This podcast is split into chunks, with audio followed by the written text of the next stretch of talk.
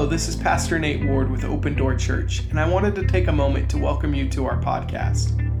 It's my personal prayer that you would be encouraged and encountered by the Holy Spirit and challenged by His Word. May the Lord bless you and stir faith as you listen to this week's message.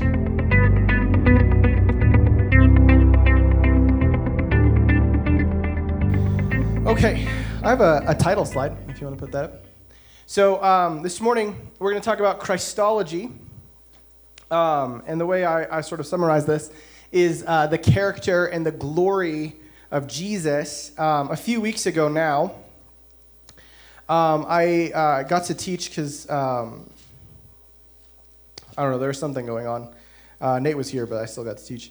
But I was talking about uh, the, uh, the glory and the goodness of God, and I was telling that through his story. And so we broke down like the essential elements of a story, like your, your setting, your characters, your conflict, your climax, your resolution. We talked about those sort of details and how that actually affects and reflects the goodness and the glory of God. Because his story isn't just the Bible, his story is all of history. Um, the, the major point we're driving home with the story of the Lord is that the main character of everything forever is the Lord. he is the chief character. He's the one that it's all about. When you're confused, like this is so such a, a, a strange or dark season, it's because it's really about the Lord. And, and if we try to make it about us, it's very confusing and it's very difficult. But it's really about Him.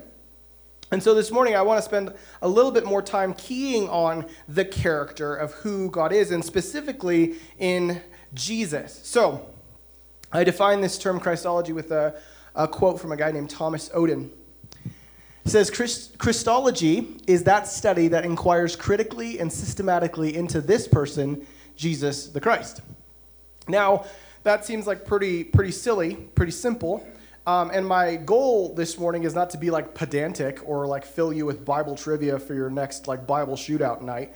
But the idea is that realistically, if we take the words of Jesus seriously, which I highly recommend you do, then our primary preoccupation is the person of Jesus.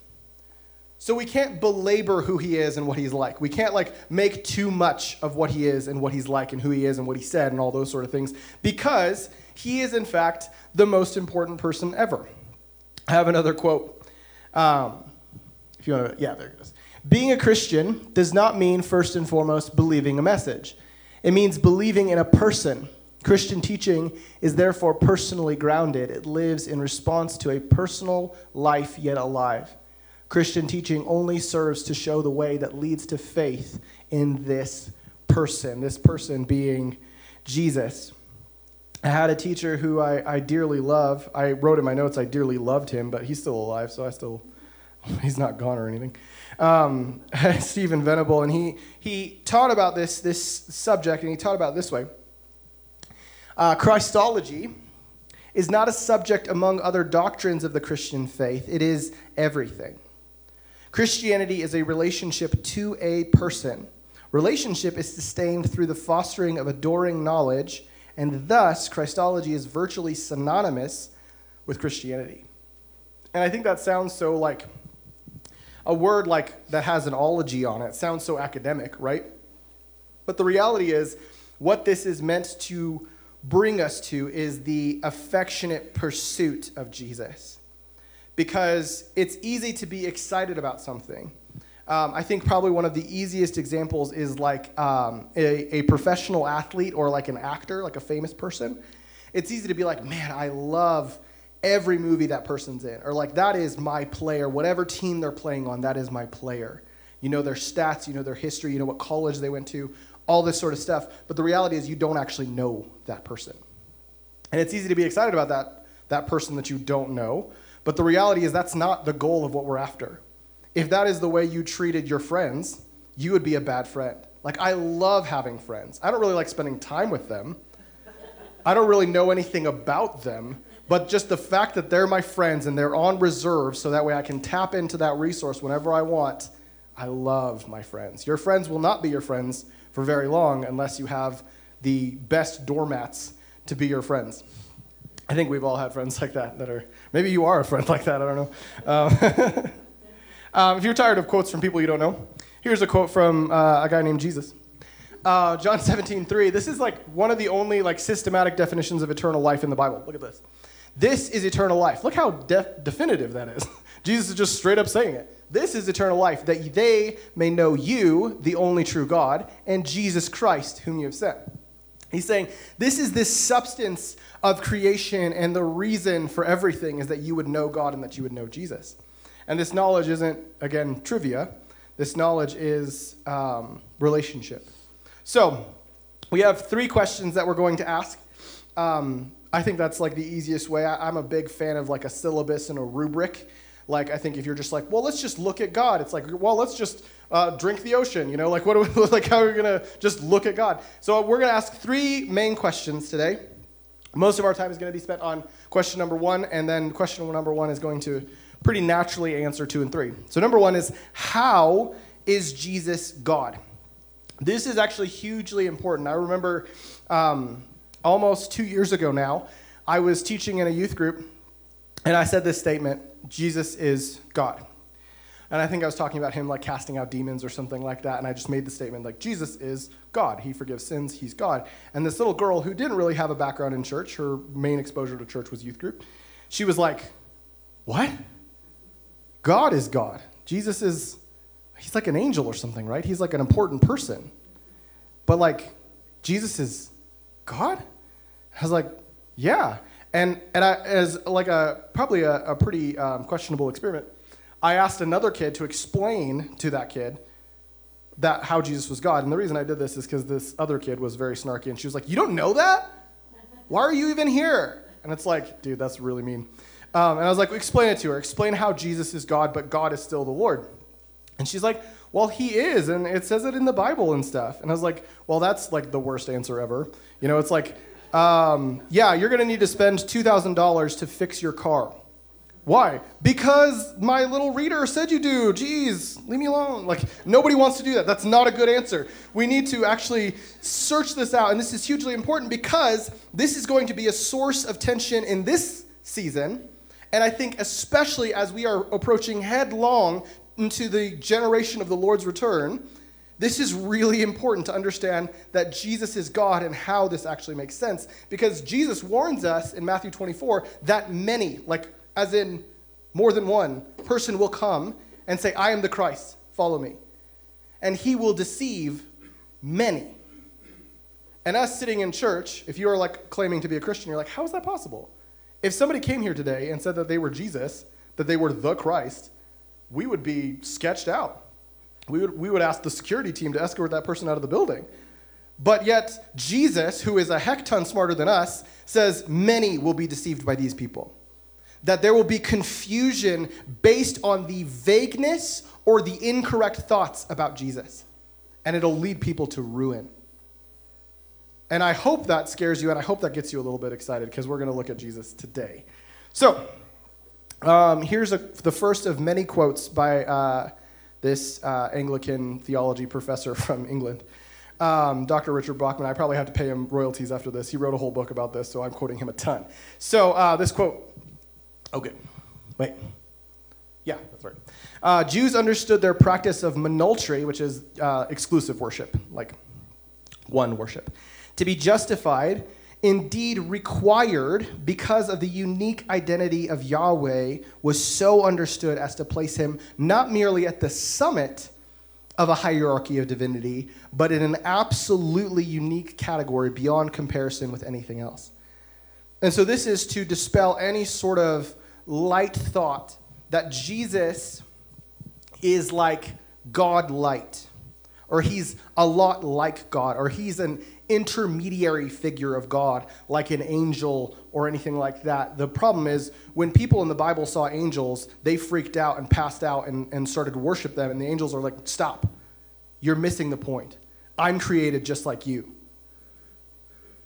But yet, when John the Baptist was being praised for his, his mighty deeds and the way he spoke and how weird he was, he's like, Man, there's one coming after me, you guys. He's so much different than a prophet. He's so much different than an angel. And, and what the, the good professor is saying here is like that, that God is in an altogether unique category. He's not just the best, He is the only. He is holy. And we're going to venture that with Jesus today. So, the second question we're going to ask, and I think it's a good question why did Jesus have to die? Um, because, again, we can provide a great answer with for our sins. But I have been in debt, and I've never had to die. I don't know. I'm still alive. I've never had to die for a debt that I've had. I've heard of people that are in crazy, like, out of this world debt and not had to die. And there's even people who have done horrible things who have been able to serve a sentence in prison and not have to die. And by that, no one could actually die on their behalf. Like, you know what? I'll just go ahead and take this like serial killer's punishment and then you can let them go. That's not how our society works. So we're going to explore why did Jesus have to die? And specifically that word have to, not just like why did he get to, I don't know. And number 3 is how was Jesus able to die? because um, there's something there when when I take some time this morning and explain how Jesus is God and how holy and cosmic, powerful, crazy, universally holy God is, and then all of a sudden I say, and then he died. How is that possible? How is God, who is uncreated and eternal, able to physically die? So we're going to look at that question as well.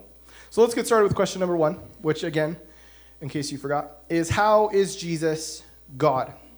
Here's another quote The acts of God and the character description of God combine to indicate a consistent identity of the one who acts graciously towards his people and can be expected to do so. So, in life, in our experience, in all of history, God is not playing this cosmic game of good cop, bad cop. Because at a very quick cursory glance of the Bible, it's easy to look at the God of the Old Testament who says, Go into Moab, go into uh, and, and, and destroy all of the Amalekites, kill everyone. and then look at Jesus who says, Love your enemies and pray those who persecute you. It's like, those are not the same guy. They sound so different. How, how is that consistent? And what, what uh, Dr. Bauckham is saying here is like throughout the scriptures, when you look at them in the context to each other, what we will begin to see is there is a consistent, reliable, and faithful identity of God.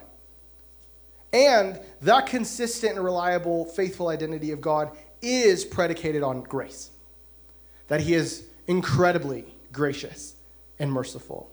And so, even when we look at severe passages of the Old Testament, we need to look at it in the vantage point of the entire scripture. Because when you meet somebody for the first time, you may have an incredible first impression and then find out that they are not so nice of a person. And vice versa. You may have a, an, a horrible first impression and find out that there are circumstances that you don't understand and people are complex. And it's the same with the Lord, and that's why it's so important that He is not just an energy force, He's not just a concept or an ideal, He is, in fact, a person, and you can look at Him incorrectly or incompletely and misunderstand Him. And, and this is a side point. I don't think the Lord is terribly intimidated by that. I don't think He's like, oh, well, I better not say that because I don't want people to misunderstand what I mean. Like, if you just take like a chunk of Jesus' teaching, you're like, He. He needs to explain himself because even like John 6, if you want any part of me, you have to eat my flesh and drink my blood. And it says most people were like, nope.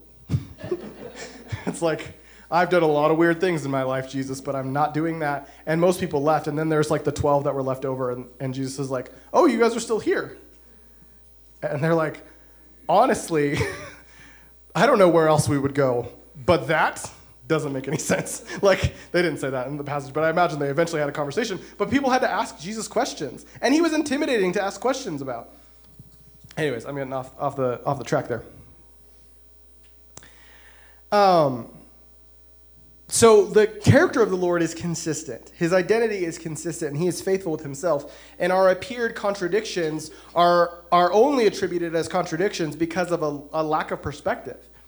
And I think it's easy to, like, um, if I was debating with someone, which I really hate debating, but if I was debating with someone and they're like, that's a cop out, of course you can say like, "Oh, well, you don't get it." But the reality is, like, it's the same thing with a person. People can say things, and you're like, that just doesn't make sense. I don't understand why they would say that. But you don't know where they're coming from and why they're doing this. And especially when we're talking about the most important and the most holy and kind person ever, there is love that is not affirming. Let me, let me say that another way, because uh, I've said this before and it's really confusing. There is love that is not affirming, there is love that doesn't make you feel good. And, and if any of you have ever had somebody that you love, you understand this. Maybe you don't even realize that you understand this, but this is real because if you always affirmed a person that you love, then you would let bad things happen to them. But love, true love, does what is best for a person. It's it, like the point of like comparing it to parenting is so overdone. That's cliche by now. But listen, if you let your, your kids do whatever made them happy, they would die. Right? There is not some innate wisdom built in there. They will die. People will always say, like, oh, let your kids touch the stove. They'll only do it once. Not my kids. Holy moly. like, if you don't slap their hand away, they're just going to keep doing it. Right? Maybe your kids are different. But the reality is, like, you can't affirm somebody all the time. And sometimes love is actually telling you things that are hard. And sometimes love actually is saying, enough is enough. You cut it out you know? And so, when we're talking about the consistency of the Lord's character, when He is just and He is kind, He will have to punish wickedness. When He is just and He is kind, He will have to forbid things and encourage other things, forbidding comfortable things and encouraging uncomfortable things, because He understands and we don't. So, I have Hebrews 1 in here, which is a tremendous passage. Um, has a lot going on, but it's really powerful. Um, the author of Hebrews, who uh, chooses to remain anonymous, he or she. God, after he spoke long ago to the fathers and the prophets in many portions and in many ways, in these last days has spoken to us in his Son, whom he appointed the heir of all things, whom he also made the world, through whom he also made the world, excuse me.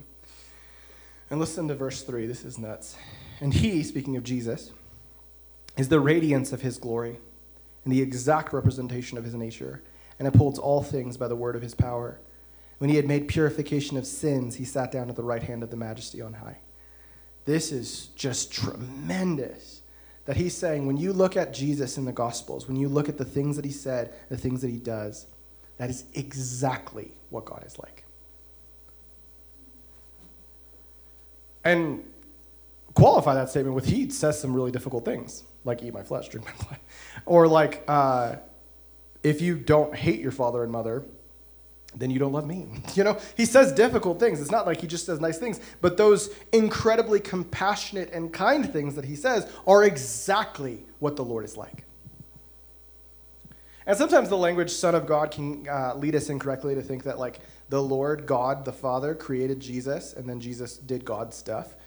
But the reality is, we'll, we'll talk a little bit more about that title, the Son of God, and how they are both uncreated. So, um, a main passage that we're going to be looking at today is actually um, Acts chapter 2. Um, if you want to get there, we'll, we'll camp out there for a, a little bit. Um, Acts chapter 2, and I want to read verse 36. And so, if you guys are familiar with Acts chapter 2, it's a, it's a, it's a cornerstone piece. It's an important chapter in, in the whole story.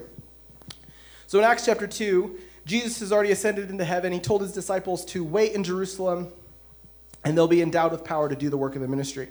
So they've been praying. I think they've been hanging out at like Mark's mom's house probably and um, they've been eating together and praying and fasting, worshiping, all that good stuff that Christians are supposed to do. And then after 10 days, after Jesus ascended, the Holy Spirit manifested in a unique and tremendous way where there was mighty rushing winds and manifestations of fire above their heads. They started to speak of the great deeds of God, but the, the difference here is that their words of prophecy where they're speaking about God were in languages that they didn't know.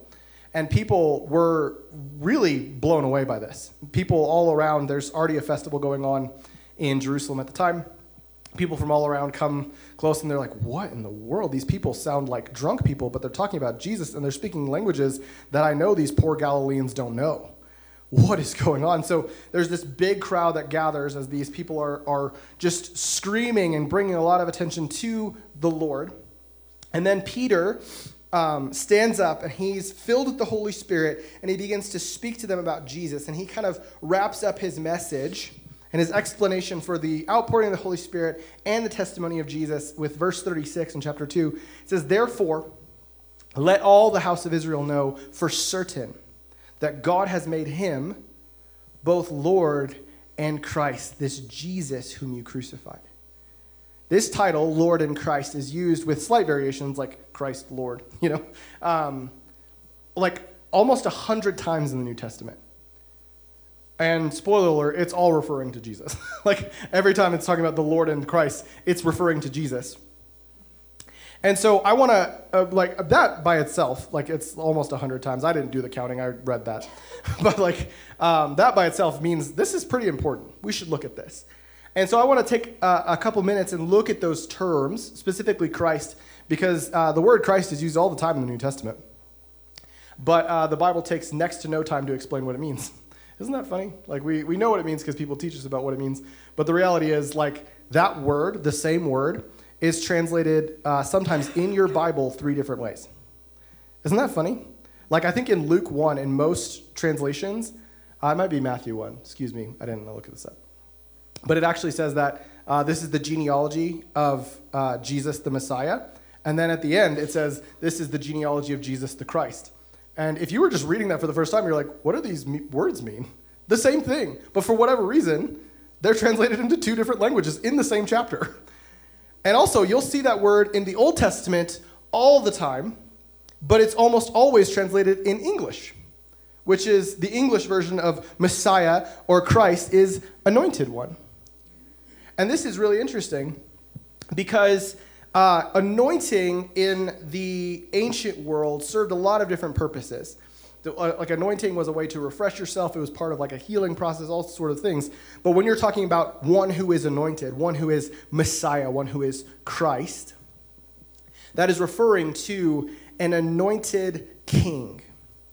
So you could actually think of the word Christ to actually be the Greek version of the Hebrew throne name. So think like Pharaoh.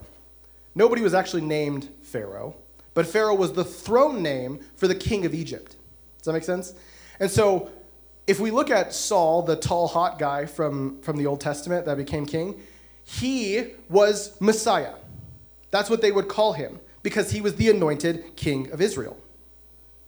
And so the, the contention doesn't come in with the, the definition of the term. We all know what Messiah means now. It means the one who is anointed, with the context of it being the king of Israel. But the, the tension comes in when we start to add a definite article, the Christ. Like, this is a different one. Because every king in Israel's history was called Messiah. But now we see there is this difference with the person of Jesus that is the Messiah. For the, for the rest of today, I'm just going to use the word Christ, if that's okay with everybody. We're, we could take a vote on Christ versus Messiah. Anointed one is a mouthful, though. It's, but Christ. We'll just stick with Christ. It's the shortest one. We'll just go with that. Um, so let's look at uh, 2 Samuel 7. Um, so let's, let's look at what this could mean to a Jewish hearer. So here in, in 2 Samuel chapter 7, Nathan the prophet is speaking to David the king and responding to David's life. And he says this When your days are complete and you lie down with your fathers, I will raise up a descendant after you who will come forth from you, and I will establish his kingdom. He shall build a house for my name, and I will establish the throne of his kingdom forever. I will be a father to him, and he will be a son to me. See that term, son of God, there? When he commits iniquity, I will correct him with the rod of men and the strokes of the Son of Men. But my loving kindness shall not depart from him, as I took it away from Saul, whom I removed from before you. Your house, your kingdom shall endure before me forever. Your throne shall be established forever. In accordance with these words and all this vision, so Nathan spoke to David. So, this is a powerful prophetic word rooted in historical context because Nathan is speaking to David and it directly applies to his son, Solomon. So, Solomon would then, after, build a house for the Lord's name.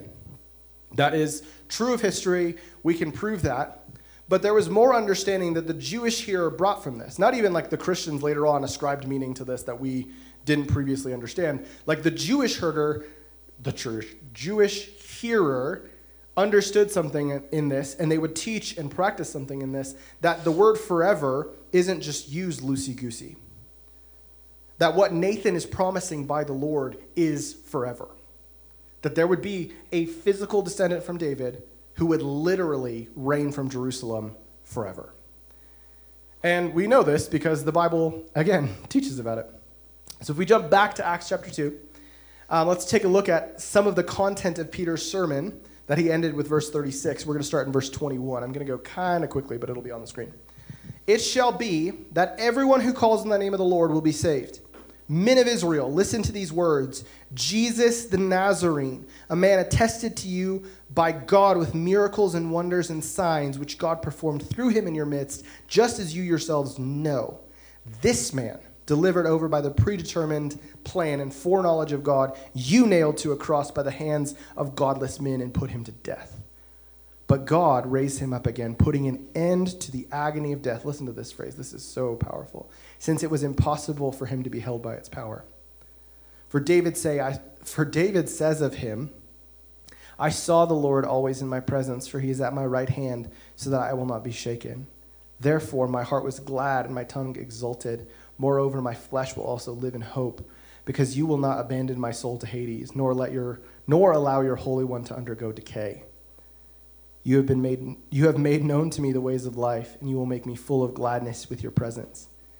Brethren, listen, Peter is just this ordinary, uneducated man. He's just taken people to task about their thoughts about God. Brethren, I may confidently say to you regarding the patriarch David that he both died and was buried and his tomb is with us to this day. And so, because he was a prophet, he knew that God had sworn to him with an oath to seat one of his descendants on the throne. So they're saying our entire history of our faith is built on this idea. That 2 Samuel 7 was not just a promise that David would have a son who would be king, it's that there would be a descendant of his on the throne forever. And so when, when David is talking about in the Psalms, like, you did not let my flesh undergo decay, Peter is saying, yeah, but he super did. David is dead. We have his bones. We can go see them. He is dead. So, what was he talking about in the prophetic? What was he speaking of? Look at verse 31. This is nuts. He looked ahead. What a, what a beautiful like definition of prophecy. like it makes it look like he just like opened a window and he's like, Oh, I get it now. Like he looked ahead and spoke of the resurrection of Christ and that he was neither abandoned to Hades nor did his flesh suffer decay. This Jesus God raised up again, to which we are all witnesses. Therefore, having been exalted to the right hand of God and having received from the Father the promise of the Holy Spirit, he has poured forth this which you both see and hear. For it was not David who ascended into heaven, but he himself says, The Lord said to my Lord, Sit at my right hand until I make your enemies a footstool for your feet.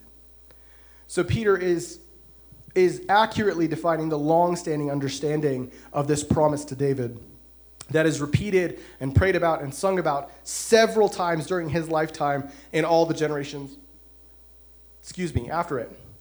God has purpose that one of David's descendants will literally not suffer the agony of death and will reign from Jerusalem forever. And the hard thing is, David and all of his sons carried this mantle. Um, I was I was talking with a couple people, and it's like I wonder if David thought Solomon was that that person. what if Solomon is the one that will never die? What if what if he will never depart from the loving kindness of God? What if he will reign in Jerusalem and the temple will be established forever? And that's just not how it ended. Because every king from David unto the uh, dep- uh, deportation to Babylon and past the Maccabees, every person from the line of David died. Every person was buried or tossed away, and they all suffered the same grim fate until Jesus.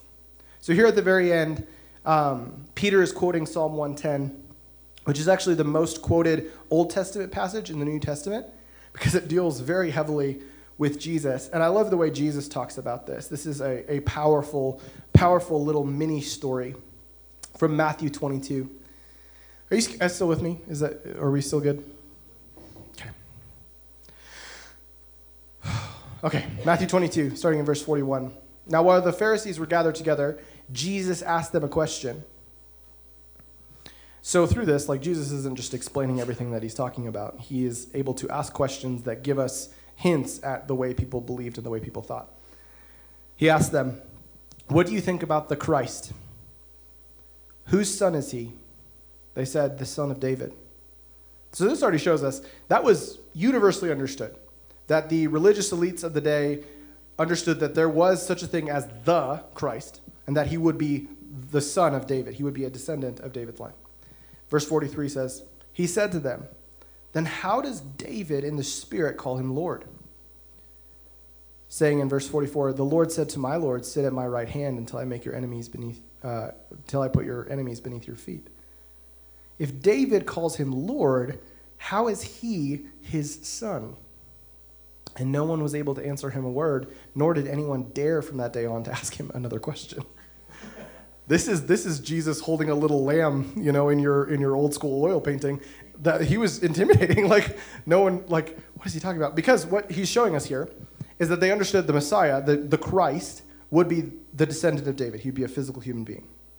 Additionally, this conversation that happens in Psalm 110, where David is again looking ahead and seeing something that has not happened, where the Lord is speaking to my Lord and saying, I will put all of creation under your subjection and you will reign over everything.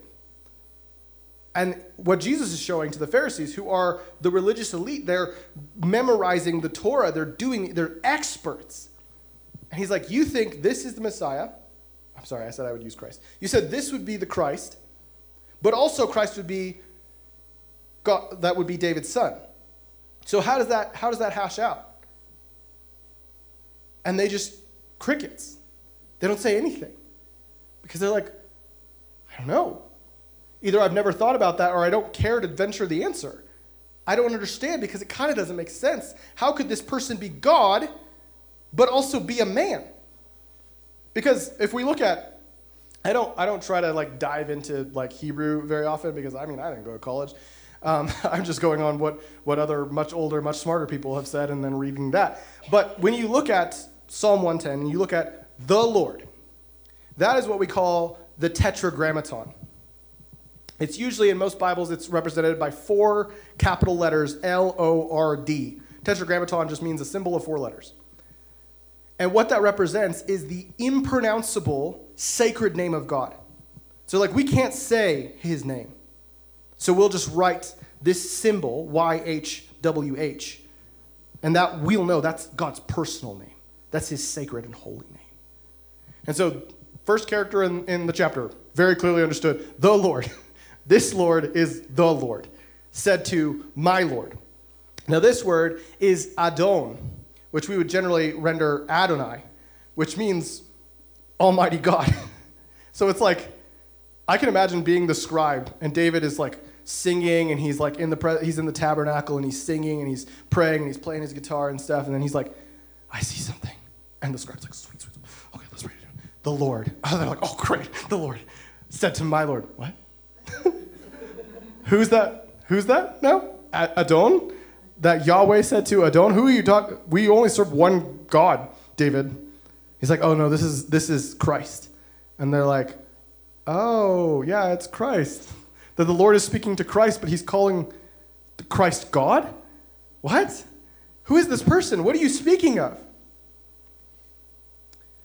Um, and thankfully, Jesus has this difficult conversation with the Pharisees because it helps all of us uh, Gentiles understand what they believed, understand what they were coming from. And we didn't just make it up when we adopted Jesus. You know, when some missionaries came from the East and showed us what it means to follow the one true living God, we didn't have to guess. We could, we could actually understand what they thought about him. And so I'm going to reference two passages. For the sake of time, I'm not going to like deep dive into both of them, but they're really interesting. So if you are taking notes or if you have a margin in your Bible, write down Daniel 7, specifically uh, 9 through 14, because um, this is the half of the prophet Daniel that just goes off the rails. The first half, like the, the lion's den and the fiery furnace, that kind of stuff, people can grasp, but this is where stuff gets bananas. And so the chapter starts out, like the first eight verses are like animals, like crazy beasts that are blaspheming God and just crazy stuff. And then it says that Daniel keeps looking and he sees the Ancient of Days. This is actually the only passage in the Bible that refers to God as an old man.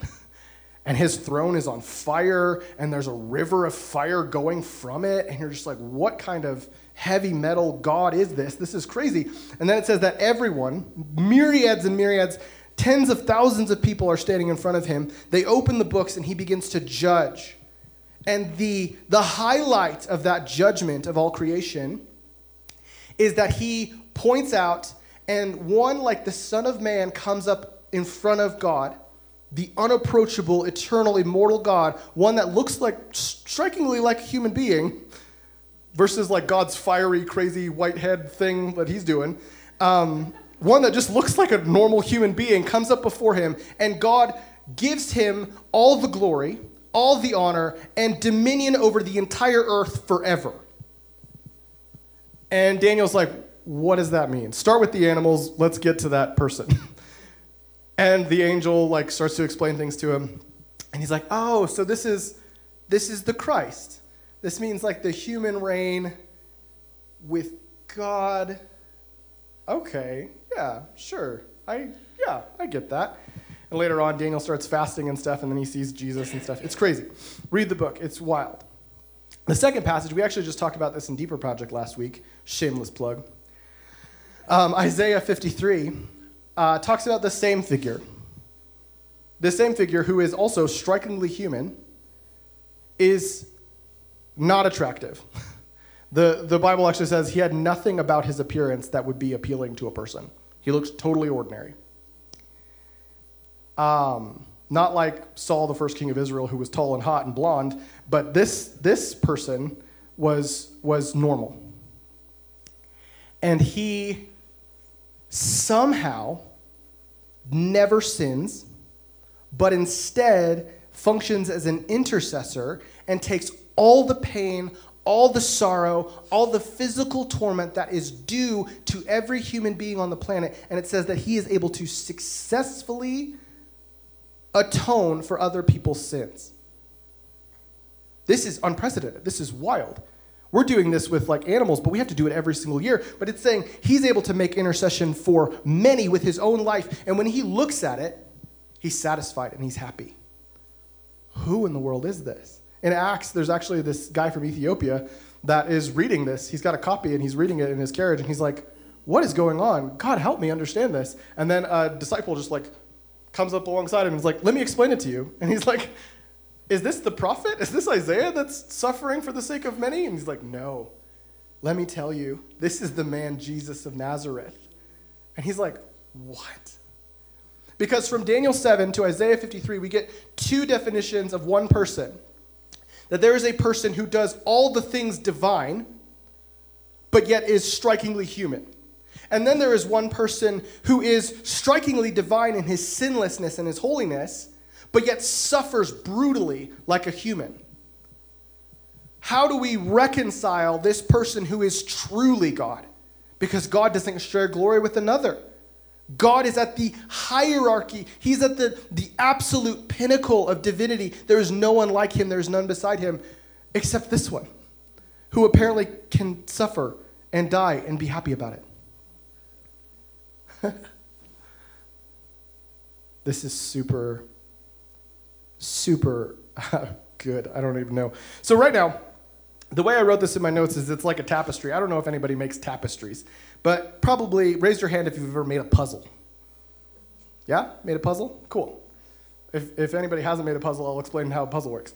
Generally, if you're, if you're building a puzzle well, you'll build the edges, right? So you want to get the, the flat sides first.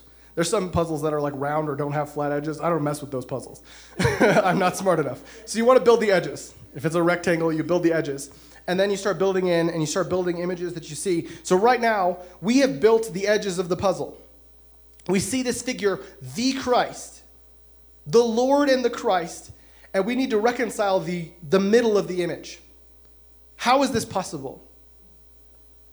Because if it's not possible, then we're all lying. I don't know. We're, we're all deceived. And many people think that. And many people poke holes in, in the Bible story and they're like, you don't even know what you believe. You don't even understand this God that you claim to serve. And it's, and it's the, the middle of the puzzle that we need to finish out and see clearly who this person is that can be a physical descendant of David, but also live forever, can also die and also live, can have all the glory yet be incorruptible. And I love it because there's all this tension that has been brewing for thousands of years. And I just, I love it. Peter stands up, arrogant Peter, who gets rebuked by the Lord often in the Gospels he stands up and he's like, I have the answer. I've seen, I've seen it. All the questions that we have concerning the Lord and his character and what he's like and what he's doing and how this is possible, I've seen the answer. And it's Jesus the Nazarene. And thousands of people are stoked. And uh, a lot of people are not. a lot of people are like, that's a lie. He was just a crazy person. Like, that's, that doesn't make any sense. But people then begin to click, and the Holy Spirit illuminates their hearts, and they're like, oh my gosh. That's the only way this is possible. That the Lord had to do something that none of us expected. That the religious superior, the intellectual, didn't understand and didn't see coming. That all these, all these threads all these threads are coming together. Man, I love this. This is super cool. All right. So, uh, Deuteronomy 6, we'll look at that. Am I going in order? Is it pretty in order for you? It's pretty in order for me, so I hope it matches up. Hear, O Israel, the Lord is our God, the Lord is one. Um, you shall love the Lord your God with all your heart, with all your soul, and with all your might. Uh, probably a little familiar. Jesus ends up uh, quoting this later on. But to the Jewish person, this is called the Shema. I was corrected, and, and it's actually pronounced Shema, but that sounds silly. I don't speak Hebrew. I'm not going to try and pretend like I do. Shema, like uh, this is a confession that Jewish Orthodox Jewish people are still confessing to this day in Hebrew. They're still singing this and praying this and and uh, saying this over their Shabbat meals and different stuff like that, where it's this memory and it's this reflection and it's this worship that the Lord our God is one. And then they look at Christians and they're like, You dirty heathens. You think God is two. You're crazy. This is nuts. And then we don't even talk about the Holy Spirit. Like, oh my gosh, we're just getting we're getting into all kinds of weeds with those with those sort of things. It's like you don't uh, like it's this understanding of God that is difficult and complex. And so they confess over and over again, the Lord our God is one. And we, we talk to, to Muslim people, and they're like, you, you are polytheistic. You worship multiple gods if you think Jesus is God. The Lord, your own scriptures say the Lord is one. And Paul, who is smarter than any of us, who is like expert level apostle, uh, he offers this to a Gentile church, and he's like, Let me explain to you how this works. And I'll explain to you in the same symbols that we've been singing, my people have been singing for generations. And he talks about this in 1 Corinthians 8. So look at that. Yet for us, um, so in the context, what Paul is talking about here is uh, eating things that have been sacrificed to idols and how we, how we deal with idolatry in our, in our everyday life. Yet for us, there is but one God, the Father, from whom all things from whom are all things, and we exist for him, and one Lord, Jesus Christ, by whom are all things, and we exist through him. I have a graphic to illustrate what just happened. And in the Corinthian church, there were Jewish people. There, like the beginning of the church was Jewish people. And this is effectively a Jewish faith. but what Paul does here is probably something that Christians did often to realign themselves with Judaism is he is actually inserting Jesus into the divine identity, into the Shema. So look at what he did. Hear, O Israel, yet for us. So we see those phrases connect. Israel, us. Make sense? The difference is he's now including everybody else. he's like, listen, everyone. The Lord is our God, and there is but one God. This confession throughout all of history will always be true. In our Trinitarian faith, there is one God. But Paul's so crazy. He says, and one Lord, Jesus Christ. So when we're defining one, it isn't limited to the fact that there is a single personality. It's limited to the fact of the consistency of his character because what he defines as the Lord is God and Jesus is the Lord is from whom are all things and we exist for him, and by whom are all things and we exist through him. He's saying that this same figure who spoke in the darkness in Genesis 1 and said, Let there be light, is the same one who spoke to you and said, My yoke is easy, my yoke is light. This is the same one. Siri is trying to talk to us. Sorry, I, that literally has never happened to me before. I've never used Siri on my computer. Anyways, so I just drew arrows to connect the phrases because Paul is very intentional. This wasn't just accidental. He's like, oh, yeah, I have that language kind of tucked in my Jewish memory. No, Paul at this point is very much Jewish. And he's very much confessing this same Jewish prayer, but he's saying, this one, by whom and through him and for whom all things exist, is still Jesus. Um, so I hope that resonates with you because that blows me away. Um, I have another quote. the uniqueness of the divine identity was characterized especially by two features, which we saw in, in 1 Corinthians 8. So let's look. That one, that the one God is the sole creator of all things, and that the one God is the sole ruler of all things. To this unique identity correspond monolatry, the exclusive worship of the one and only God who is so characterized. And so the confessions of the New Testament are that Jesus wasn't just a good agent of God, but that Jesus was the one through whom all things were created. That some of the, the best Bible you can memorize in John chapter 1 is like, in the beginning was God, and the Word was with God, and the Word was God. And through him, all things exist. Um, and this is a statement that I haven't fully cooked, so don't like don't uh, like take me to, to credit on this. But um, again, a teacher I quoted earlier, Stephen Venable, he said this, and I um, have thought about it a lot and, and kind of taken this question into my reading of the scripture.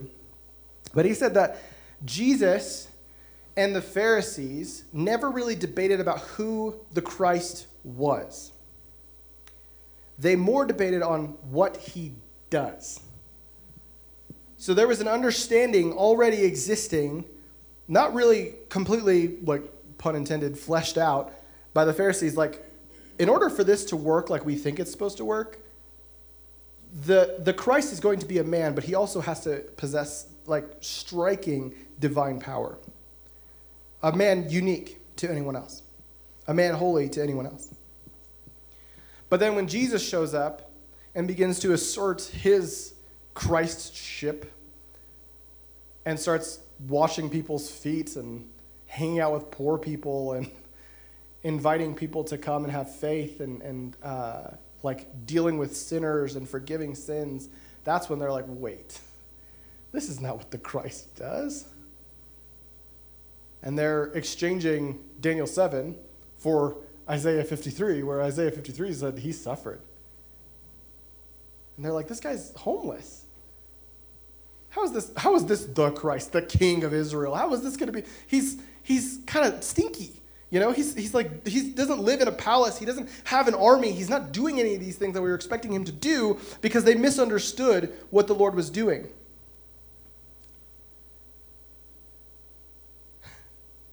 Um, all right. One more time, we're going to quote Richard Bauckham. Are you guys ready? Maybe. It starts with the New Testament. It Should be quote number five, I think. There it is. Oh no, that's not it. Quote number four? Maybe? Did I skip ahead?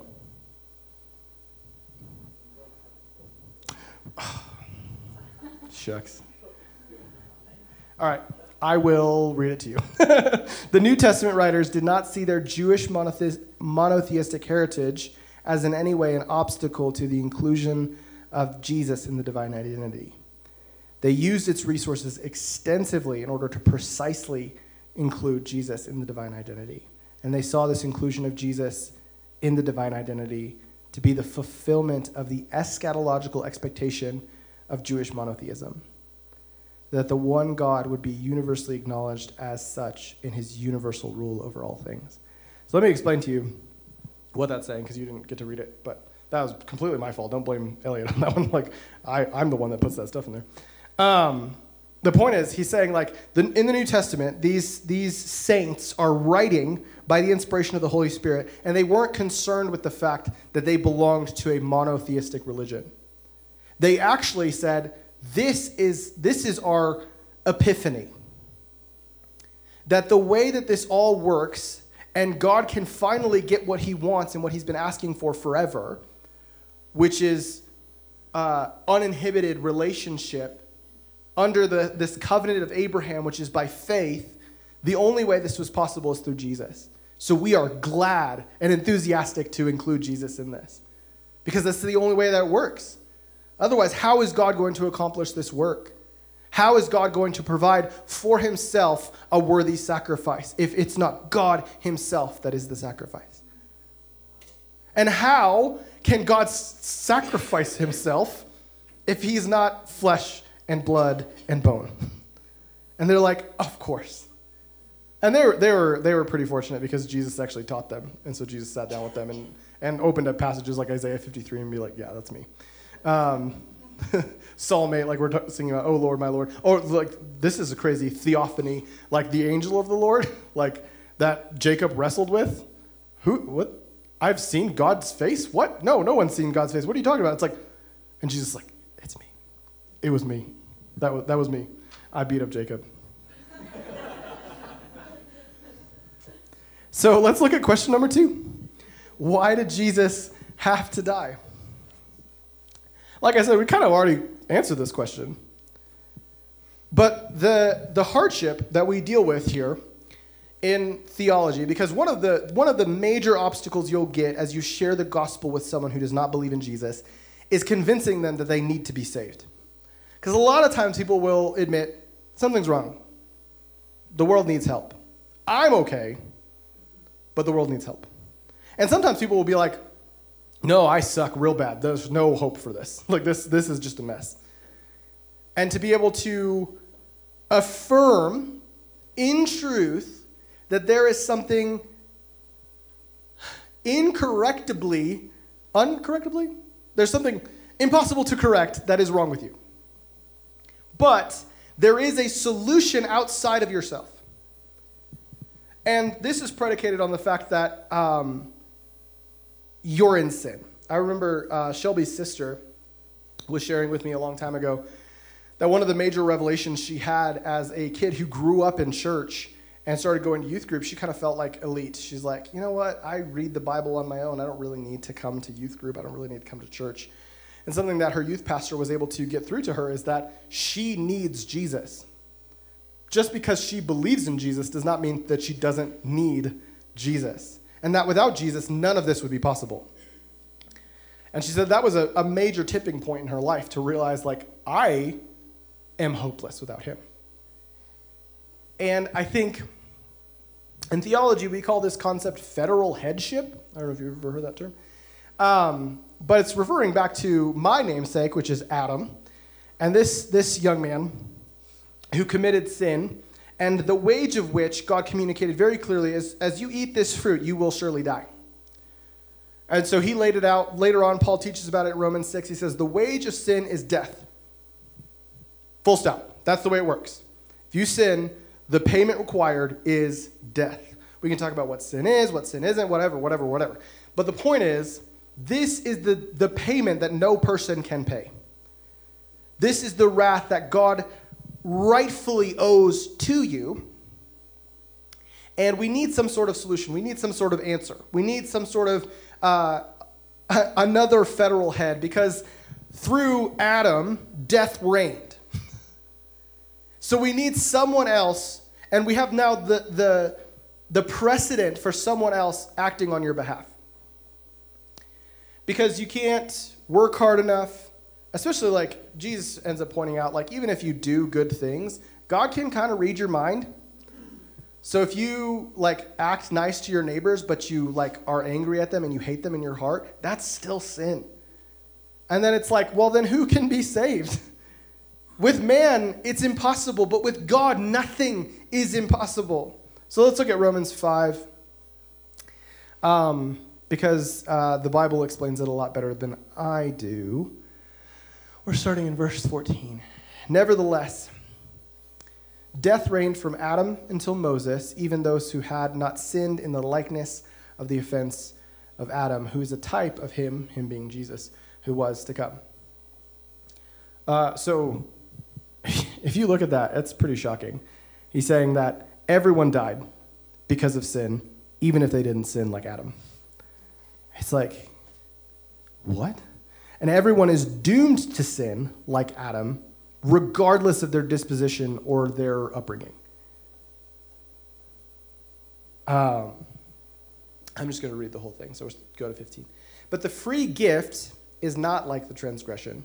For if by the transgression of one the many died, much more did the grace of God and the gift by the grace of God, by the grace of the one man, Jesus Christ, abound to many.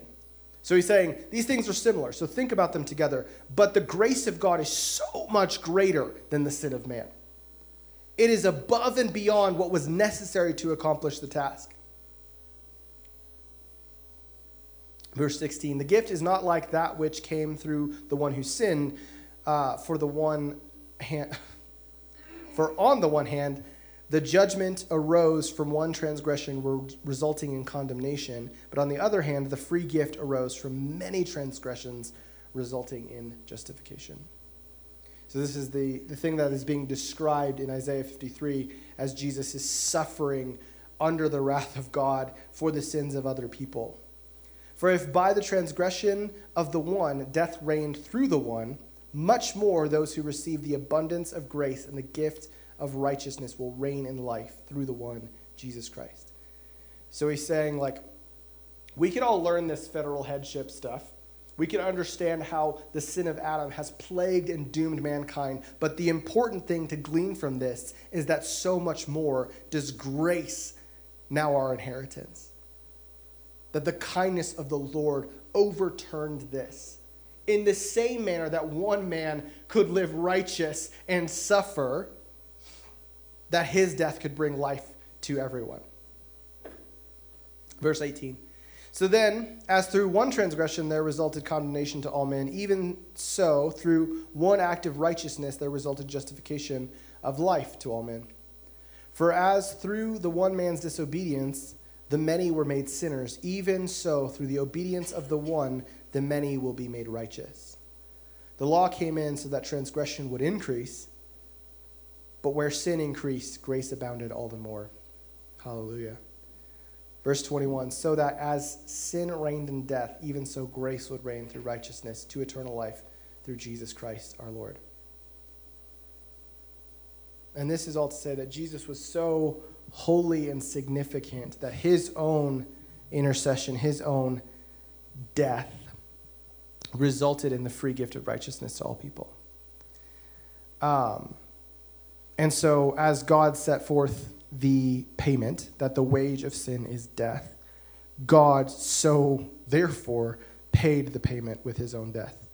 And so, God, who is holy and perfect, who could atone for sin, had to become man, who, because God is immortal, he cannot die. So, he had to become man, so that way he could die while retaining his holiness and his divinity.